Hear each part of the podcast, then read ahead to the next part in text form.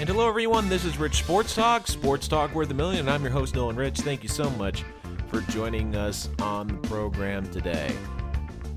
You know, a win's a win in the NFL, but even this Jets win over the Miami Dolphins, if you ask Jet fans, the reaction was probably, eh, it's a good win. Didn't feel good. It was one of those games you watched and you're like, yeah, it just doesn't look good. But I'm going to get to the few of the positives in this game. I have a lot of reactions about this, but one good sign from this game, and over the last couple of weeks, has been the utilization of Robbie Anderson. And I think Robbie Anderson has played himself into a contract extension. Do I think he's a true number one receiver?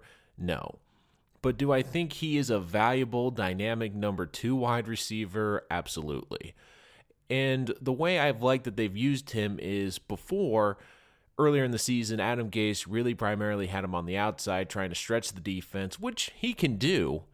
In the last couple weeks, they're focused on getting those YACs, those yards after catch. They're doing shorter routes, getting him in space, and that's worked out very well. And you can see that him and Darnold do have a strong rapport.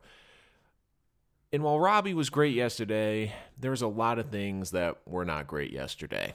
And one of which was Sam Darnold. Darnold had a good enough game. Was it good to see him lead that last drive? Yes. But was there concerning that he took that brutal sack that could have potentially knocked them out of field goal range and the Jets got the benefit of a replay? It was a mixed bag on that last drive, but overall, got him in field goal range. Once again, through another bad interception. And one thing about Darnold that I would like to see him use is more of his athleticism. There's a couple of times, and there was that great clip last week where Darnold, if he just took off and ran, had 15 yards open in front of him, but he made a great throw downfield. There's been a couple of times where teams are daring him to run, and when you just need to get a couple yards or pick up a first down, Darnold has good athleticism. I mean, we know he's not Lamar Jackson, and I don't think he's the type of runner Josh Allen is, but he can move. He is versatile. He can move and get yards with his legs. And there's a couple times yesterday I'm saying, just take off, get five, six yards, make a positive play. And I do give Darnold credit. He's been a lot better throwing the ball in terms of not turning it over. But yesterday, man, Cincinnati, you could have blamed a lot on the receivers for the drops. But there were so many wide open wide receivers yesterday, including a brutal miss to Robbie Anderson in the end zone. Darnold's got to work on his touch. Now, I still love Darnold. I still think he's going to be a great quarterback for this team because he's still he's still a baby. He's only 23 years old. I mean, Baker when he came in this league was 23 years old. I've seen a lot more that I like out of Darnold these last couple of weeks than what I haven't, especially with the lack of weapons around him and the offensive line. But I'll give him this. You know, this is one of those games. It was an ugly game, but he fought through it. He was able to get two touchdowns. It was concerning with some of the wide open throws that he missed, but I do think he's got to work on the accuracy, and I would like to see him use his athleticism a little bit more. Now, do I think he's a little bit shy, maybe because of the mono? He hasn't really felt himself this entire year. Maybe that's part of it. And I do think though he can use that athleticism. So it'd be something I'd like to see over the next couple of weeks. And then we get to Adam Gase. I mean, he did avoid another embarrassing loss. He did avoid an historically bad stat where he would have been the first coach in NFL history to go 0 2 against his former team. And he needs wins, but man, if they didn't get that benefit of the call, be a lot different story today. And once again, the criticisms I've had of Gase have always been this. And one thing that really stuck out to me, which was a troubling sign yesterday. The first thing is, and I'm not going to stay long on this because for those of you who have been been on this program, you know my thoughts about Gase, but I'm just going to sum up very quickly. Once again, Jets very good coming out with a script, when they're on those first 15, 16 plays, you know, they're very good. The problem I have with Gase is the adjustments. That second half, the Jets, after a great first half of offense, they didn't make any adjustments. You could see the Dolphins tinkered and it worked for them. They were creating more pressure, they were giving different looks. But the Jets, they need to create adjustments. And that's the thing. Football is not just a game about preparation, it's about adjustments and being able to quickly adapt. And that's one of the concerns I have with Gase is he doesn't do that. And it was not a great game plan. And once again, I keep saying this, but Gregg Williams has been the better coach. I mean, you look at all the injuries the Jets defense had. I mean, I'm just looking across all the starters they don't have anymore. I mean, just think about all the guys that are out right now. It's incredible. Leonard Williams no longer on the team. The two middle linebackers, I mean, they're basically down to, I think, eight or nine on the middle linebackers. I mean, the corners, you look at what they're doing with the players they have, and it's impressive. And I'll say this the defense adjusts. Gregg Williams, I know he might not get along with Adam Gase, but if you're Adam Gase, you can't let him go.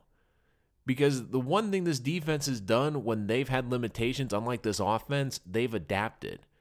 They become more of a zone blitz team. They've gone from being a man to man, high pressure, you know, one on one matchups on the outside to, okay, we don't have the corners, we don't have the safeties. We're going to have to play zone, we're going to have to adjust our looks. And they keep adapting. I give this defense a lot of credit. And I know there was a lot of penalties yesterday. They bent a lot, but they didn't break. They gave up, God, like 50,000 field goals yesterday.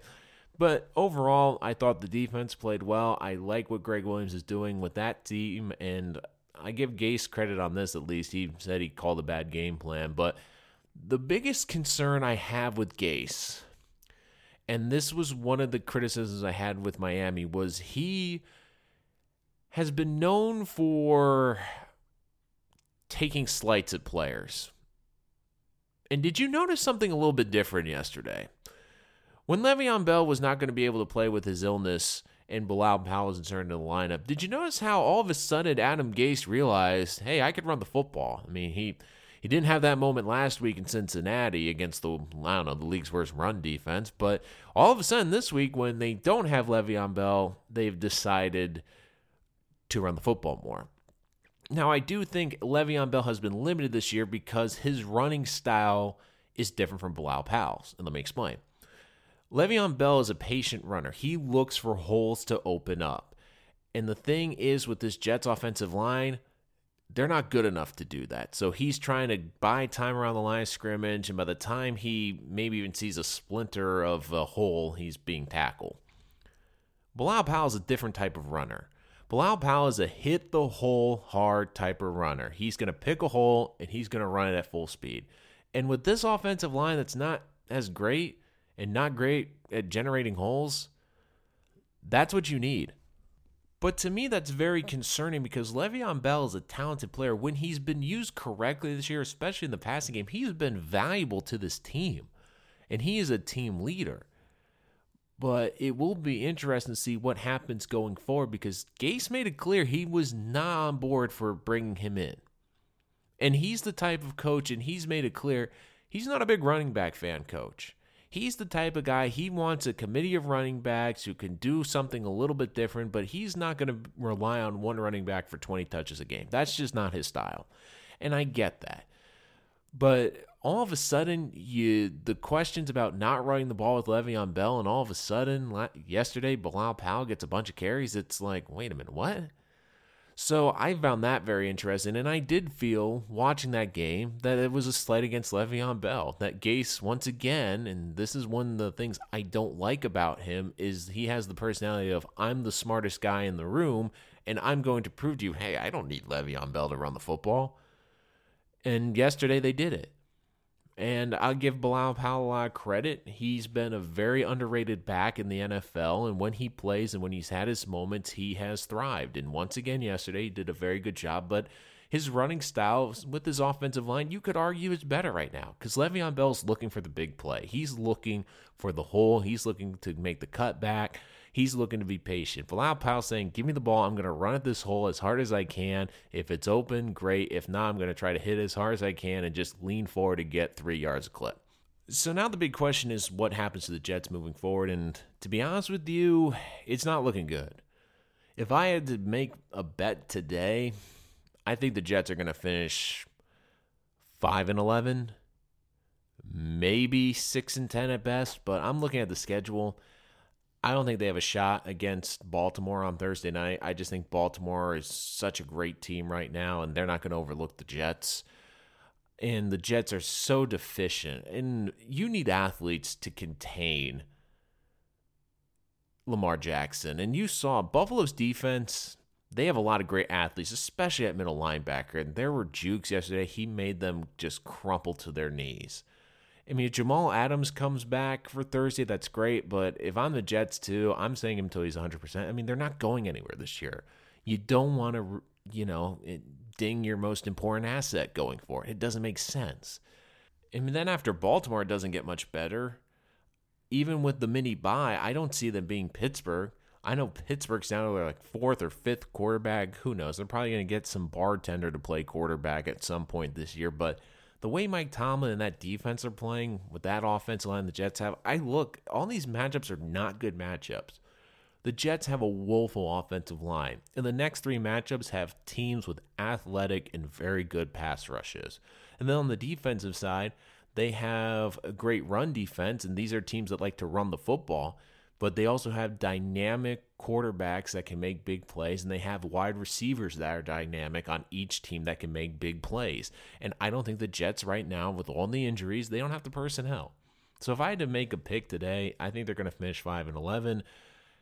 And at the end of the season, it will be a disappointing year, and I'll give my final thoughts. And of course, I'm going to update after every matchup.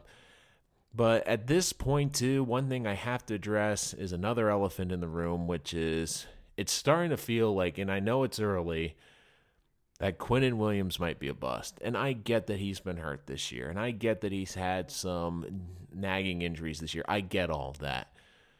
But when you're a top five pick, you need to make an impact because the Jets, you look at the players they passed on.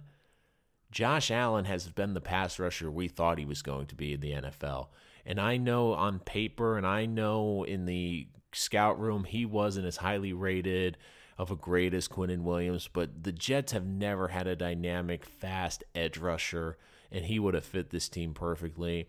And then even a guy, and I know he had questions, Ed Oliver he has been dynamic for Buffalo. He has been a game wrecker in the middle of that defense. And Quinnen Williams, mean, what has he done? I mean, is there a play, and this is a good one for Jet fans. Is there a play, even one play, that Quinnen Williams has made this year that stuck out and you said, man, this kid looks good? Or, oh man, we got something special here? I think the answer is unfortunately no. I'm hoping he can turn around. Hopefully, he can get healthier. Maybe they'll get him into a better fit next year into the scheme. But right now, that's not looking too good and might be another big reason why Mike Maccagnan is no longer the general manager of this team. But the Jets, they get a win. A win's a win. It was a good win. They break the streak against Miami. I think that one of the big takeaways is Robbie Anderson played great, but the next three weeks, I got to see more progress out of Sam Darnold. I know it'll be tough with those defenses, and I have to see Adam Gase. He needs to make adjustments. And these next three games are crucial because if he can even win one, I do think it does change the the perspective around him a little bit because these are three games no one's expecting the Jets to win.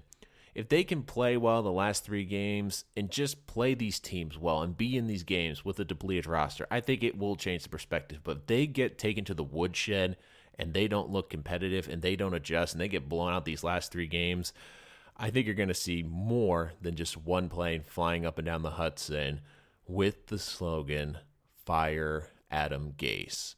That's going to do it for this episode of Rich Sports Talk. Thank you so much for joining us here today. You can always check us out on YouTube and whatever podcasts are streaming. Always talking about the New York Jets, and of course, we'll have NFL draft coverage coming up in the offseason. Make sure to like and subscribe. You can check us out wherever we are available on social media using the handle Rich Sports Talk. And of course, you can email us richsportstalk at gmail.com for any questions. But until next time, I'm your host, Nolan Rich, and this is Rich Sports Talk.